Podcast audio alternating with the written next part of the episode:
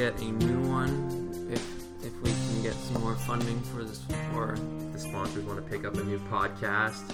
We're coming for the top uh, top running podcast in Canada. we'll start regionally in Kitsilano neighborhood, and then we'll expand from there. All right, folks, here we are, season three, episode one of the Rob Watson podcast. But this year, we're taking we're taking a we're gonna rebrand. We're rebranding as the Luc Bruchet saga, the Luc Bruchet story. What do you what would you like to identify the podcast as? The saga, yeah, I like that sound. It sounds uh, Epic? more, yeah, more epic. All right, yeah, because I said I told I told Genevieve that we are gonna do the Luc Bruchet story, and she's like, "That sounds weird."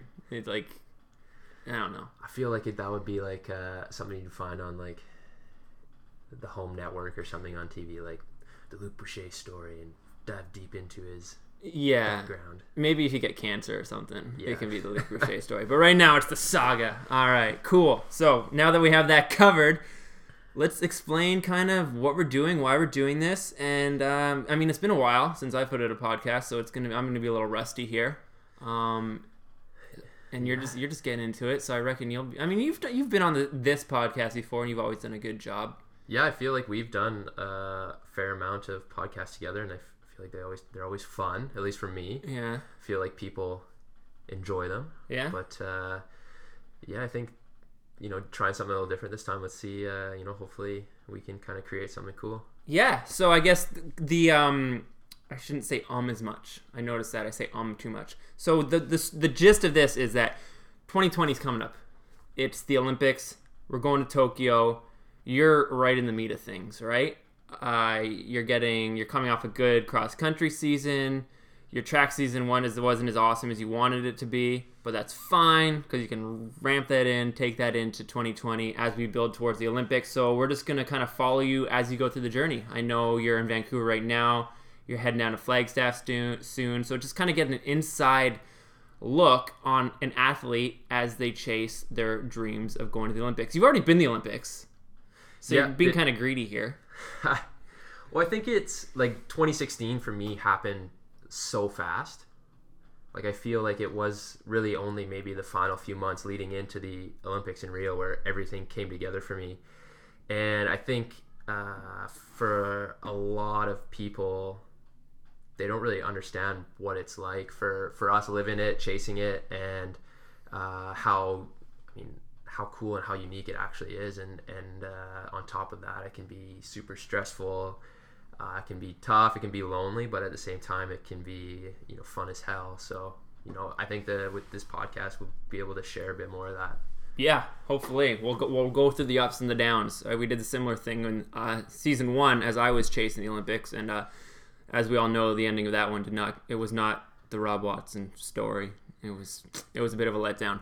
But anyways, uh, let's talk about your first experience, your first foray, because it did in in 2016 when you made the Olympics. I mean, when did you kind of have your breakthrough? I would say it wasn't around. It was around 2014, 2015.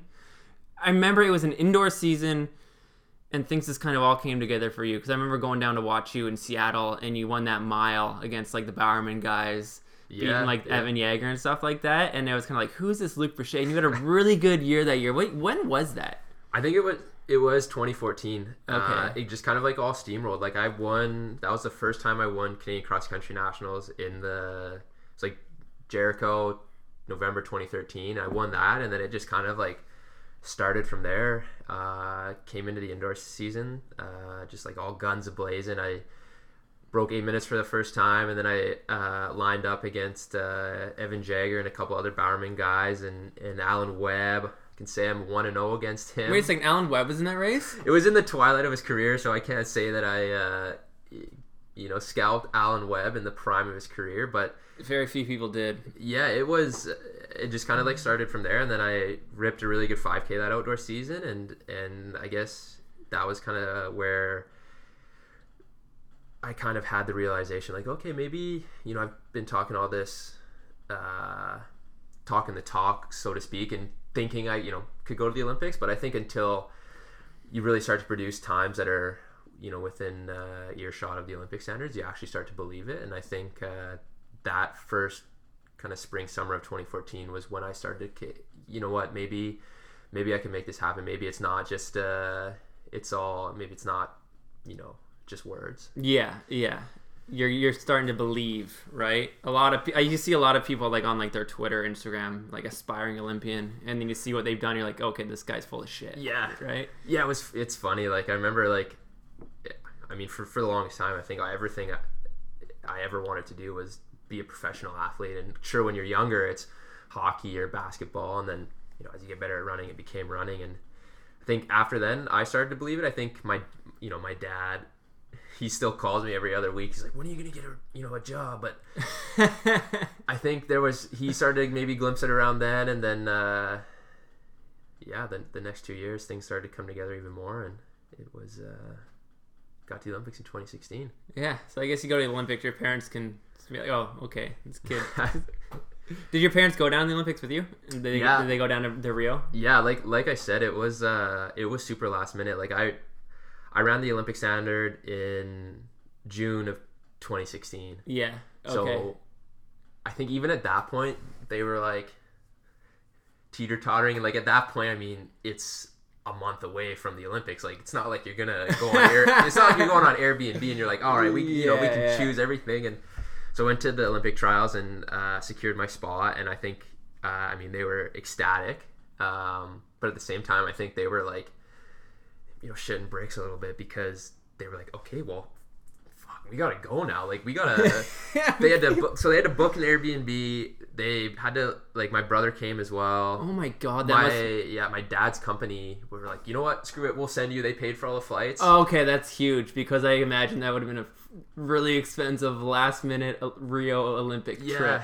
they had a bit of a milk run getting there and back like i think it was you know like vancouver new york dallas sao paulo like they saw it all on the way down and the way back but uh yeah for them it was super exciting they they uh they made the trip Oh man, Rio because Rio is friggin' far away. Like I went there on I- my honeymoon, and it takes it. We went Vancouver, Houston, Houston, Rio. That's as fast. That's as direct. And it still took us like 25, 26 hours. Yeah. How did you go when you went with the team? so i had flown to toronto and had done like a little prep camp there Doing, with a doing your press, getting getting your social media training, what you can hash- Exactly, what you can yeah. hashtag and not. IAAF like or IOC's like you cannot hashtag anything. that was uh yeah that was a that was a funny little thing with that that olympics and the social media but we did like a little kind of heat heat camp there in guelph and so i did the flight there and it was like 10 days and then we flew down to rio from toronto and but it was still like almost 11 hours and you're just you're same time zone you're just literally flying to the bottom of the world Yeah, yeah, yeah. It's it's it's it's a shitty flight, but it is weird because you are in the same time zone. Uh, and what was uh, the village? The village was kind of like further away from Rio proper, right? Because that city's just absurd. So it's like, where do you put in a friggin' Yeah. Olympic village? yeah we were kind of like out i don't know i mean everything felt like it took forever when you tried to take a train or a bus or uber which we had some wild uber experiences there I can only imagine. but uh, yeah, it was like an uh, hour or so away. Um, I mean, it was kind of it's kind of crazy because I don't know. There's ten thousand athletes in the village, and uh, you know all the best athletes in the world, coaches. The, Yeah. the- you know the mess hall where you're eating is it's like a Walmart. It's massive, Yeah. but at the same time, like I think you know Rio caught a lot of flack, and there were certain things that they didn't do well, and I think the Olympic Village was one of those things. Just the fact that it was far away, Mm. but the showers didn't really work. Like they were flooding. I mean, it's it's it's kind of like a funny concept. Like you're this, you know, you see guys like NBA players. Like I saw, you know, a bunch of guys that play in the NBA on Team Australia, and Yeah. France, and stuff, and it's really funny because you're with these guys that are making multi millions every year, and you're staying like it's super Spartan. Like you have this like funny looking little single bed, and if you're over six five, they give you like a little add on, and it's pretty Spartan and pretty minimal. Uh, but I think that's what makes it unique is that like you're there with with everybody else and and kind of taking it in and know that you're there to compete, and I guess you don't really need all the extras. Yeah. The one thing I would say for sure, I think it's one of the only places I've really felt extremely short. Like you're just walking around and volleyball players, rowers, basketball players, like you're just kind of like walk and the women too, like they're all just It's just it's just the best athletes in the Yeah. world, right? It's just these friggin' tanks and distance runners. I mean, you- should have gone and hung out with like the uh, gymnastics people or But that's the thing. Like you see the this the extremes of it. Like you see, you know, the seven foot tall basketball player, but then you see the the little gymnasts that are like four foot eight, and I love it. I love it when they do like the body issues in those like sports magazines. You ever seen those? Yeah. Where they'll take athletes and just show how different athletes have different builds. What's the? Did you see any fencers? What's the build of a fencer? Yeah, not Long arms would be good. yeah. I would Li- think little so. torso for little area to. But then there's like some some sports you see, and you're kind of like like sailing. They don't It's always, just a bunch of old rich white guys. They don't exactly look like athletes. Like it's it's uh. There's such a mix of body types, but I guess to be uh, an expert in you know certain sports, you don't necessarily need to be you know sh- super shredded or Yeah, true. I guess yeah. Each, each sport kind of has their, their specifics on what's going to help, and yeah, like you said, you weren't built to be a professional hockey player, so good thing. Good thing you got the engine to be do the running. So if you could say like, what is one thing, one take, well, like what was like the defining memory you have coming back from Rio, um, in a, in a positive way, and also you know I know like yeah, what what what's driving you to get back there? I think the. Uh, I mean, I was fortunate. I got to take in a lot of the track and field, and I think. Uh, I mean, stepping on the track for my race was pretty amazing, uh, and that feeling and uh, sense of excitement, that nervous excitement, that was you know that's a pretty unique experience that we don't often get to feel. Um, I think the uh, one thing that really driving me is like I was there on the final night when they had the 5K final, they had the 1500 meter final. You know, the the final night of track is just a bunch of finals and just like seeing the stadium packed at night with the lights on, the crowds buzzing, like being able to take that in. But from the athlete standpoint, as instead of being a spectator, I Yeah, think that yeah, it's for uh, sure.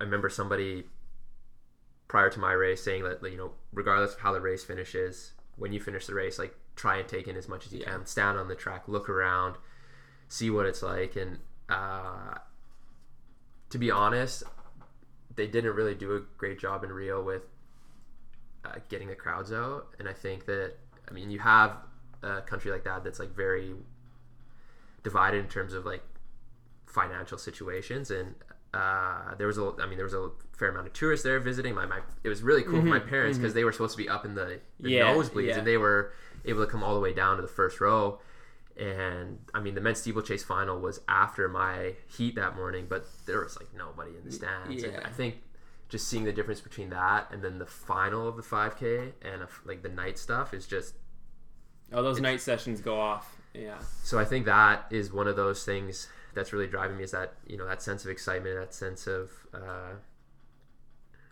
that energy, Yeah. and I think it's one of those things too that you realize uh, you always want to be better than you were before, and Yeah. I think. Uh, you know, I went in. I think there was 52 guys in the 5K field in 2016. I think I was ranked 50th. so I'm like one of the guys that's squeaking in. Yeah, yeah. I think I fit. You know, I improved my rank. I think I finished. Uh, you know, like mid thirties. But I think it's one of those things like you want to go back and you want to, you know, you want to improve. You want to make the final. Obviously, You want to see how. yeah. And I think that's definitely been a big motivation in training. Yeah, and I, don't- I mean I don't think I don't think Tokyo's gonna have a hard time filling up the stands for sure. It seems like stuff's going well. They're selling lots of tickets, so they're gonna be ready for y'all to come. Uh, let's talk about a little bit now about you know that was four years ago. We're sitting here 2019. We're a week away from 2020. Uh, you're coming off a good cross country season. So what's the plan? What's the plan for the next six, seven months of your life to get you ready to get back on that starting line at Yeah. the Olympics? Just to go all in and, and do everything I can. Um, I think the last, you know, last year and a half, I've had some tough luck with injuries. We uh, played around with the steeplechase a little bit. That did not go well. did not go well. If there's anybody that wants to uh, YouTube worst water pit in the history of the world, I'm the guy that comes up. Like we, it made sense when we thought about it. Talked with Coach Rich, and I mean, talked to you, talked to Chris. Like, there's a good resource of steeplechasers in the Vancouver area, and I. I mean, shit! I've run 746 for 3K. We figured that. We figured that. And with- you're an athletic guy. You're you're an athletic guy. The thing about the steeplechase is you have to be a good athlete. and I, I I thought you were gonna do much better than you did. And you know where I think, like, I was so diligent. I practiced the hurdles so much. The only thing I didn't practice was the water pit.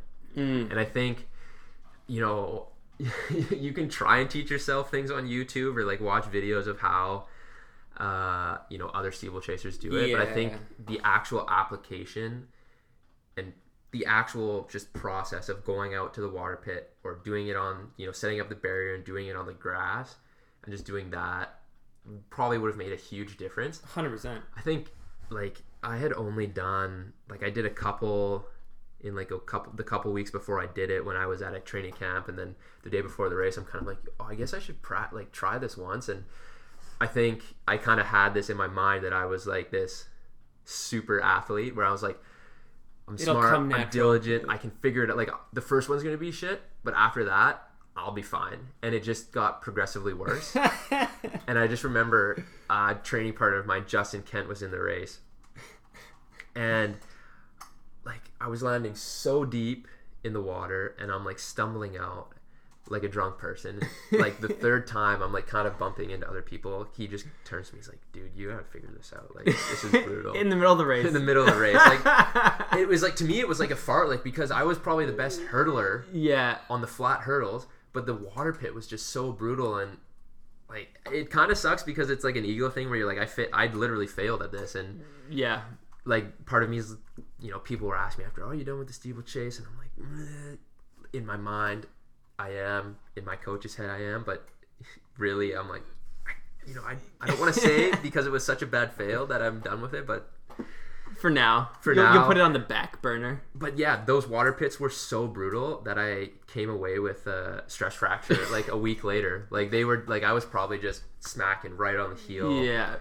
In Every- those spikes. Yeah. So, So, that kind of yeah, 28 that kind of tossed the 2018 track season out the yeah. So it, it broke your it broke your mentally and it broke you physically. So steeple. I mean, as an ex steeplechaser myself, I always I always get a slight bit of pleasure seeing people who are just like I'm just gonna do the steeplechase and then they go and they fail and I'm like yeah it's not that easy. But it's even like watching those videos on YouTube, right? Because you're watching the best people do it. So you're like, oh, they make it look so easy. Like, how hard could it be? But you gotta look, go look at like people who suck at the steeplechase. Like, okay, and put a little bit of fear in you. But yeah, but it, it does because in your head, the water pit is like a big extended step until you get in a race. Until you don't have a clear picture. At, you you know, the hardest part is hurdling with other people, right? And and not having a clear straight line and having to adjust. Yeah, well, maybe maybe in 2024 you'll you'll pull a mill and, and come back and, and- still and out there, it. yeah. Uh, and then last year, a 2019 season, uh, you were, you also yeah you had some more injury problems early in the season. Yeah, I think so. When I came back from the uh, the stress fracture in my heel, uh, I mean the like I came back, training went really well. I won cross nationals again, but I had kind of been developing some like plantar fasciitis, and I don't know if that was like from a habit that developed from like coming back into running from the the heel stress fracture.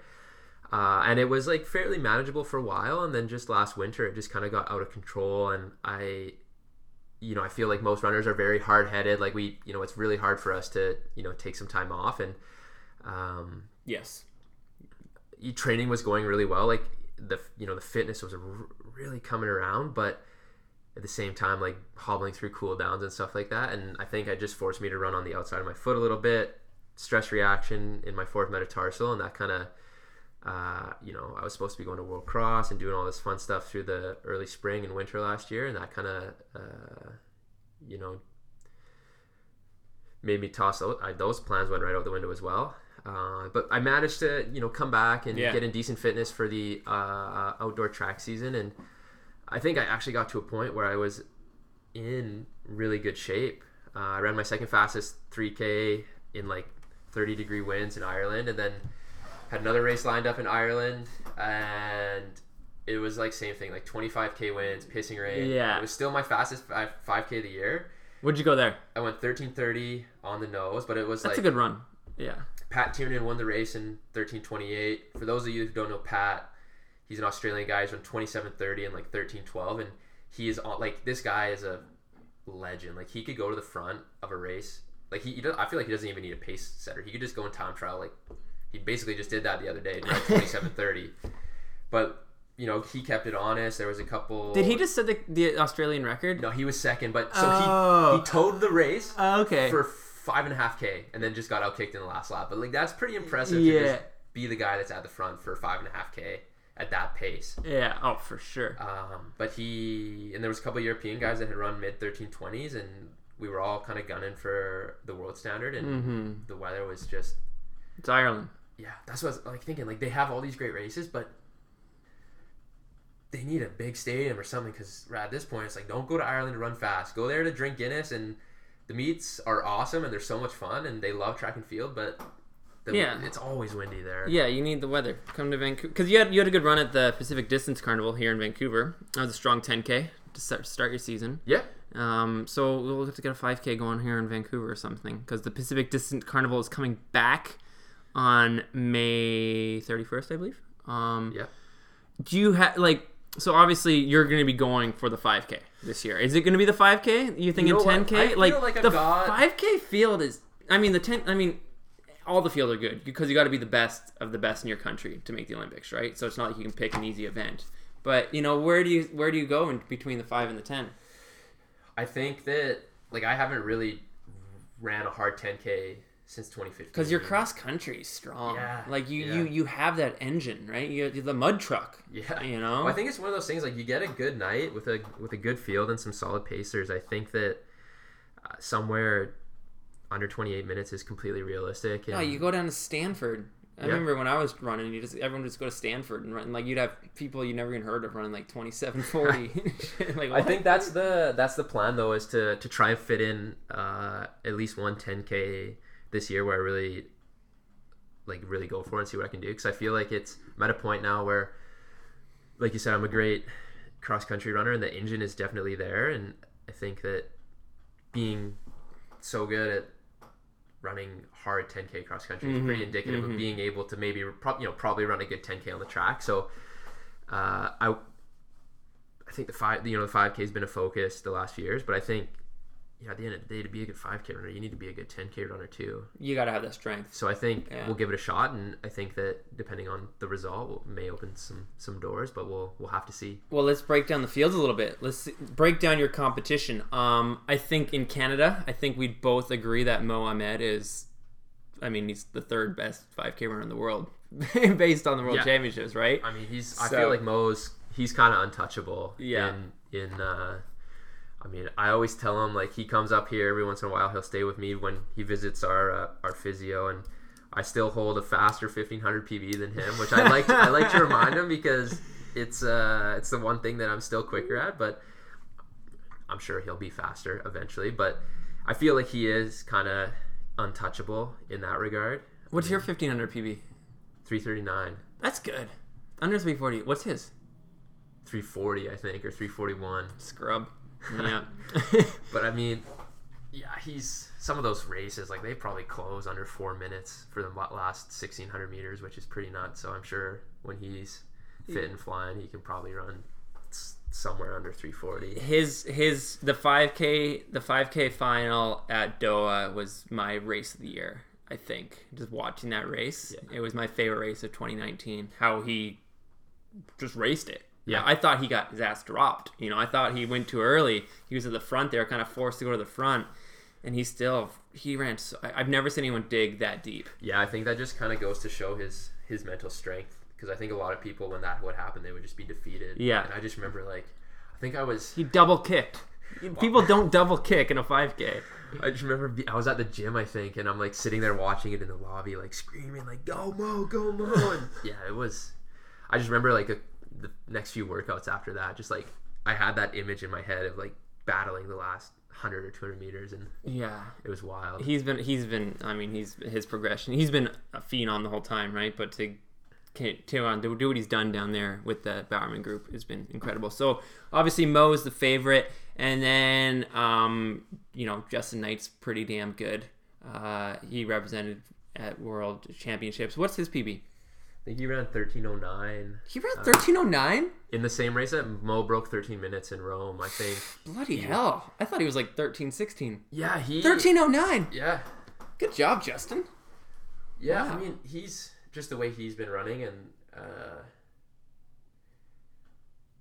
he. I would say he's probably close to being untouchable as well. He's a talented, He's very talented, guy, and obviously Coach Fox has done a really good job in developing his, you know, his progression because I know he came out as a super low mileage guy, just raw talent, and he's obviously hardworking and tough, but at the same time, he's just the, the, the way he's progressed has been very. It's been really nice to see. Obviously, having a talent like that. So yeah, thirteen oh nine. Wow. So those two, those two dudes are those two dudes are going to be you know Yeah, I mean they're the two guys with the Olympic standard right now, so they're I mean they're the two ones that are only, uh, Yeah. fast enough Yeah. essentially going Yeah. on the the standard. I mean, you can still qualify through ranking. I think. I, I don't want to say anything negative about Justin because I really like the guy, but I I've watched some of his races and I think he still has some. Uh, like tactical intelligence to kind of learn and adjust, but I think that's just being young and yeah yeah. when you're at the top of the NCAA, you can just get away with with kicking a lot. And you I can think just get that, away with just being better. yeah, Yeah, exactly. Having, and I think having a buffer for being better. Yeah. As the races get more competitive, you have to kind of be a little bit more uh, aware of know, Yeah. how the race evolves and what's happening. And and he might. Uh, it's also different in a in like the the tactical races at uh, Canadian Championships events. They can you know if they're going really slow, it leaves a lot more people open. Where Mhm, mhm. if you get into a 13-10 race, he's probably just gonna you know drop everybody. Yeah, yeah. No, I mean tactics, race tactics are something like it's a combination of some people just have it like ingrained and they just have a sense, a racing sense. Other people it's challenging. Um, like I love watching Matt Centric's race because that guy always just finds himself in, in the proper position to race to race really hard. And then you have that Ing- Ingebrigtsen Jakob, the young the young Norwegian kid. I hate watching him race. His bullies, tactics yeah. his tactics are awful. And he always just tries to bully himself around. He's flailing arms and legs, but he's also super young and super, Yeah. and super talented. I wonder if that's just a thing of being exposed to, to more races is something you kind of adjust and learn to. And I think the Ingebrigtsens having had a couple of DQs over the last few years, they probably learned that they can't just push through on the inside. And meatheads and they're racing around. They're so annoying. but though, like it just happens that they're like well over, you know, they're six two, six three. That they also look way bigger. Than Yeah, it makes yeah. them look a little bit. Uh, couple Vikings out there, Yeah. just throwing bows. Uh, so those two guys are kind of we'll put those in the top tier. Uh, I mean, you have an Olympics under your belt. Who are, like who else is on the scene from the Canadian men? I guess Ben Flanagan. Flanagan's legit. Uh, yeah, I mean, these he's got to be going 10k though, right? You know what? I don't know. Like I think uh, it depends what their coaches are thinking with the with the world ranking and the, the standards are super fast. And I think What are you 13, 22? Is it or 24. 13, 24? Okay, cool. I should do some research. But yeah, like I like I think I'm fortunate because I'm probably one step ahead of these guys in terms of like having a, You've some solid there. times, Yeah, having yeah. been there. Like I probably have maybe the ability to get in some races that Yeah. they won't. Uh, unless they rip it up indoors or something, that they won't get the chance to run. But yeah, I think you know Mike Tate. He just won Canadian cross country nationals. He's looking strong. I mean, he's run mid thirteen thirties. Like I guess all it takes is a breakthrough for one of these guys to be up there. Mm-hmm. Mm-hmm. It's uh, it's not unrealistic to think, you know, any of those guys, Rory, uh, Ben, Mike, can't make a big jump like that. What about CPT? Is he going to stick to the 15? He just dropped a three, 1330 indoors. Yeah, yeah, yeah, yeah. Am I He's, am I uh, making you nervous? no, all- I think he's. Uh, I think he lo- like he really loves the 1500. Yeah. I think he has this like love affair with it being the the sexy event in track and field. Um, I think he feels that he has some unfinished business uh, with the 1500. But at the same time, I know he's been, you know, he's dealt with some pretty serious injury problems over the last few years, and I think that the the 5K training could be a little bit uh, easier on his body. Mm-hmm. mm-hmm. Uh, I that, think- that guy just like rips like 50 meter sprints and shit. In practice, he'll come up to Guelph. He's like, "What are you doing?" He's like, "I'm gonna do some 50s." You're like, "What?" All right, Those crazy French people. doing some suicide sprints. Yeah, I mean, you, even him. Like, I th- ultimately, I think that he'll end up in the fifteen hundred if he stays healthy. And but but it's the same thing. Like, there's a lot of guys gunning for the five k, and I think that uh, you know, having Mo and Justin there, it's just you know putting the pressure on us to to kind of you know the standard's been raised, the Mhm, bar's up there mhm. now, and you know running thirteen twenty four a few years ago was great because there was only one or two other guys doing it, but I think there's a bunch of guys capable of it now, and it, it will make it uh, really exciting this outdoor season to see what happens. Yeah, I, lo- I love that Canada actually has the depth. Um, Canadian distance men and obviously the women are destroying things also. Uh, so it's nice to have that because I, I remember one. I think in two thousand, I think in two thousand nine, I ran thirteen forty, and I think I was like the top ranked Canadian that year or something stupid like that. We were so bad. So it's nice that Canadians are Yeah, are upping like- upping the game. I feel like Cam was our catalyst around like Yeah, yeah. 2012 or 2013 when he had that breakthrough, and like since then, it's just kind of there's more guys breaking 14 minutes every year.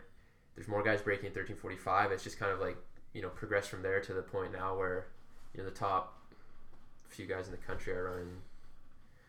You know, up thir- under 13:10. There's a couple guys now, which we've never had that before, and then there's uh, you know everybody else is trying to chase it down and run under the Yeah, because can't can't bringing those records down. And no friggin' Mo doing what Mo, Mo's done. He's he's next level. Uh, I mean, yeah, Cool Sat ran thirteen twenty low, which always blows my mind watching that guy run because he just doesn't look fast. But so yeah, it's nice to have that depth. Um, so what's the plan this indoor season? Yeah, I'm gonna like I think we kind of touched on already. I'll head back down to Flagstaff Mhm. uh, early January. I'll, I'm actually linking up with CPT for a camp. You guys are gonna have an army down there. We are gonna have a big group um, with uh, some of the BC Endurance Project Marathon guys coming down, but uh, Shout and- out to Evan and Kevin. yeah, and Ben Preisner. And ben, it's, so can we make it official that Ben's joining BC Endurance Project? if we had this kind of running joke, you're not official until you're on like the weekly mileage document where everybody in the group you can see what they've run, and he's on there now. So You guys have a weekly mileage document. yeah. I would have killed you guys in that. I don't know. What the pur- I think the purpose is to kind of like make sure people are staying honest. I'm sure some people would probably get a little carried away. Oh, I would have taken that way too far. That was like the only when I was training. I'm, when I was training, that was it. I was like, I'm gonna run more mileage than everyone else. and therefore, I'm gonna get better.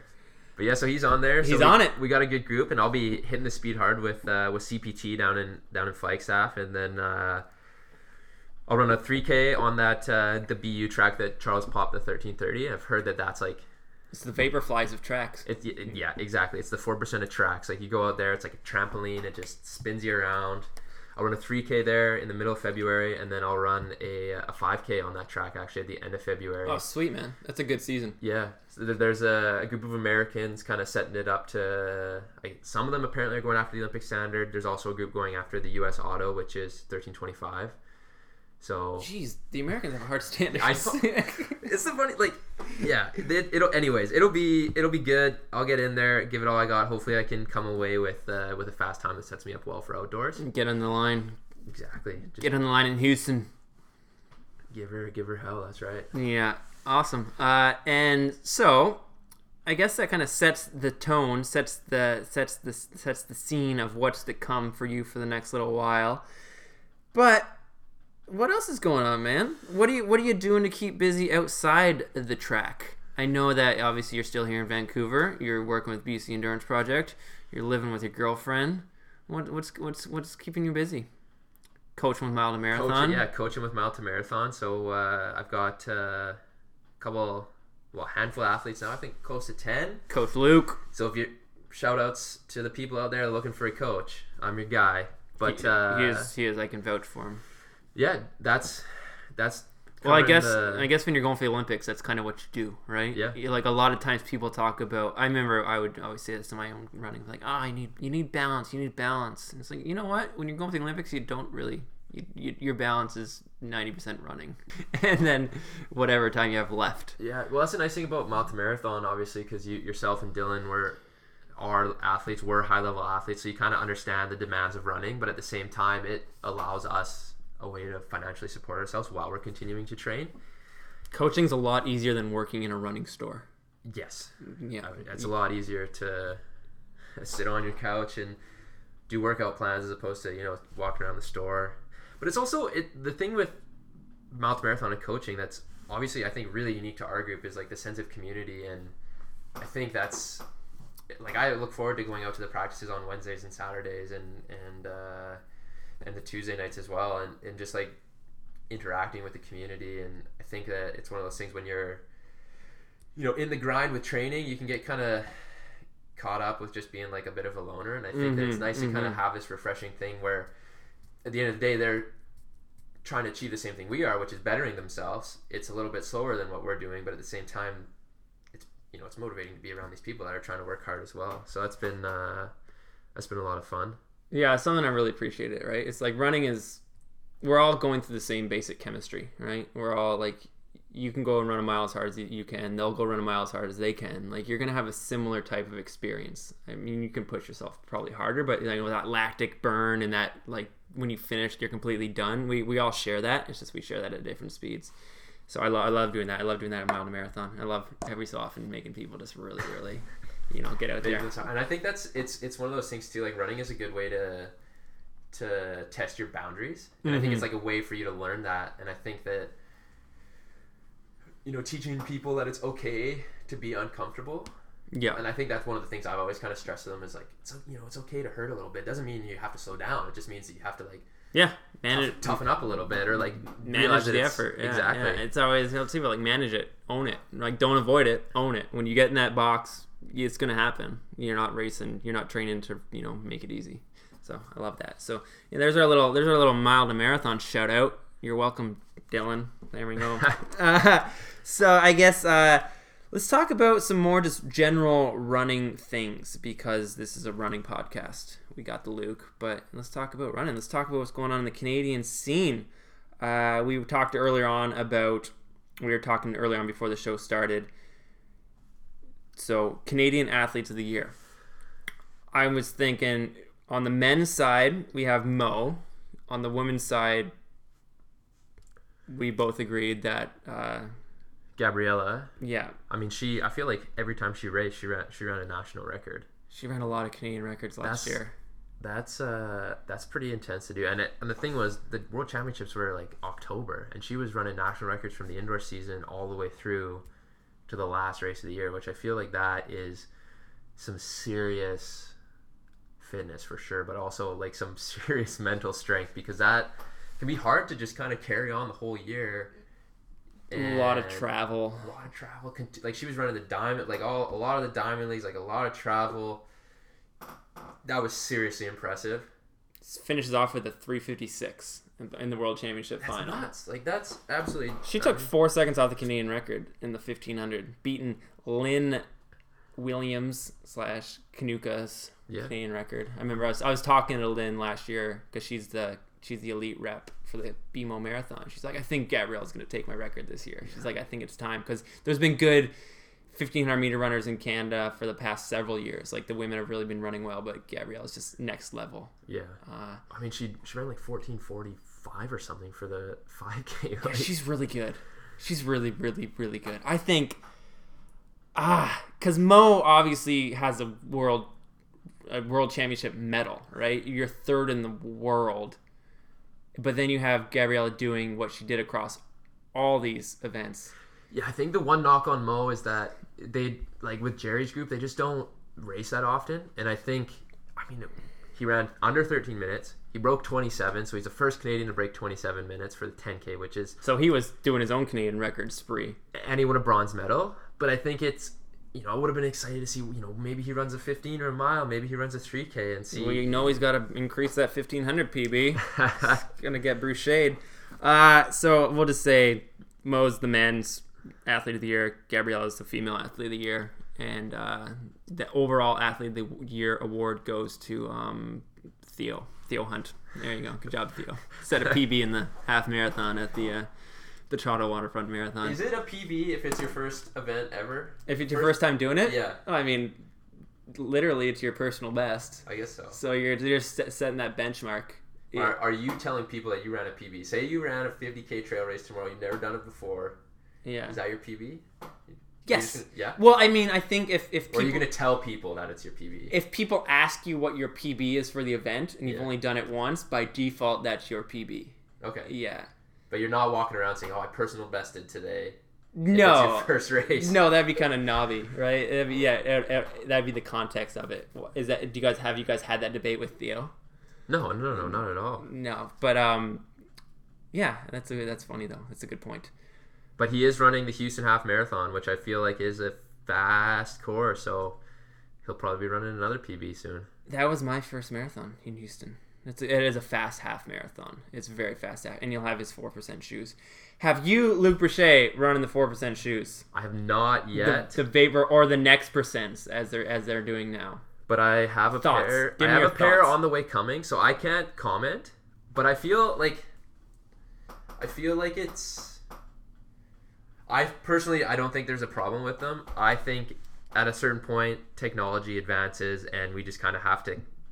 Uh, Adapt. adapt to it. I think that like the recent study that came out in the New York Times uh, or Nike responded by saying we're not returning more energy to the person than they're expending. So it's still like it's not you're literally not getting a better percent return once the shoe strikes. So I think that that you know at, at a certain point where the shoes are starting to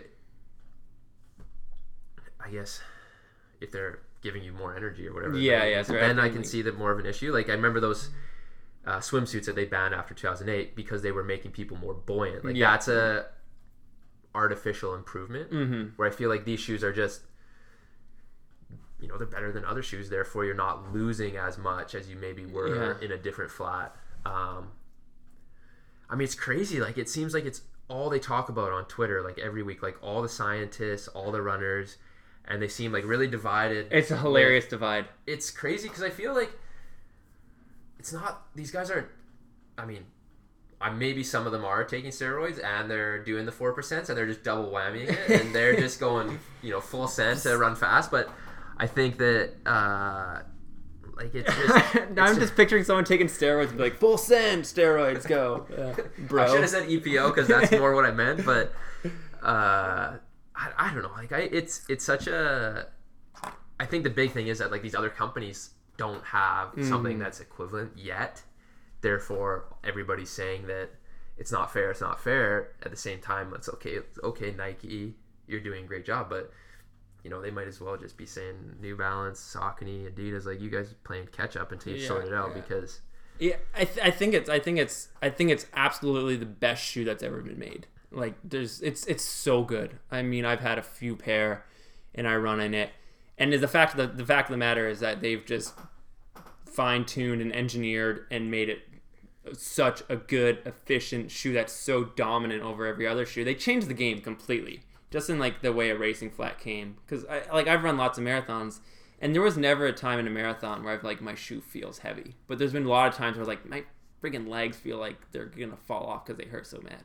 And with the, with the four percent or the next percent, it's just it's such a smooth, comfortable ride. And part of it is that foam they have, right? That foam, and it just doesn't beat up your legs nearly as much. And then you have the carbon plate and the shape of the shoe. So there's no denying that it is the best shoe ever made. And I think it's fair. I mean, everyone has access to it, so everyone can run in it. The thing that I don't like is people who don't acknowledge the role that the shoe plays in running faster, right? Like, so say an athlete goes and runs an eight minute PB. Yeah, there's probably probably five or six of those minutes are from hard work, but you're also going to be getting free time because of that shoe. Like that shoe is making you faster. Accept that and move on. Yeah, I think that's the the funny thing, and the yeah, it's just an ego thing for some of these people. Sure, maybe they're more fit than they were before, but I definitely think that, like you say, it, it definitely plays a role, and it, it's one of those things too. Like maybe the shoe is not physically propelling you to a faster time, but this the foam, the, the carbon plate is just allowing you to fatigue less and Yeah. be fresher. So at the, you know when you get to 35k or whatever point of the marathon you're hurting at, you're just not nearly as tired as you have been in the past, so you're able to kind of just keep on going. Yeah, and I, I I've run in a couple other brands carbon shoes, and the Vaporflies head and shoulders above for them too. What's funny, like I, I haven't ran in them yet. They're coming. They're on the way. I'm gonna be out there. Marathon trials 2024 with the five. they're gonna be like the eight percent by then. But I have a pair of the Pegasus Turbos, and they have the Zoom X foam. That And foam's great. I was doing tempo runs in those shoes, uh, you know, through the winter last year and whatnot, and they like they're they just save your legs. Like you're, Mhm, you're like mhm. they're obviously the Pegasus Turbo is not nearly as responsive as the the one with the carbon plate, but it's they're still light. The foam is like super soft but still responsive, and you're just like you feel like a million bucks Yeah. to throwing on some super light flat. Well, that's the thing. Anyone can throw it. Anyone can throw a carbon plate and shoe. It's just it's the way the sh- the foam and the carbon plate interact with each other, and it's just like it's the perfect marriage of the technology. Because, like I was saying, those other I've had other carbon plate shoes, and they feel actually clunky because you want to build up the midsole to be able to give the carbon plate the crop, proper like curve on it. But it just it. I mean, in my opinion, some of the other shoes have just felt clunky, and I haven't really enjoyed them. Yes. I want other com- I want other shoes to I want other companies to really increase their game. I'm looking forward to the New Balance one. The Saucony one looks pretty good, so we'll see how that comes along. Um, speaking of 2024 marathon trials, would you ever consider? Will you at some point do you envision yourself maybe running a marathon? I feel like it. I mean, I think last year you probably could when you and Evan were doing those tempo runs on the seawall. You were probably in shape to run a 63 minute half marathon.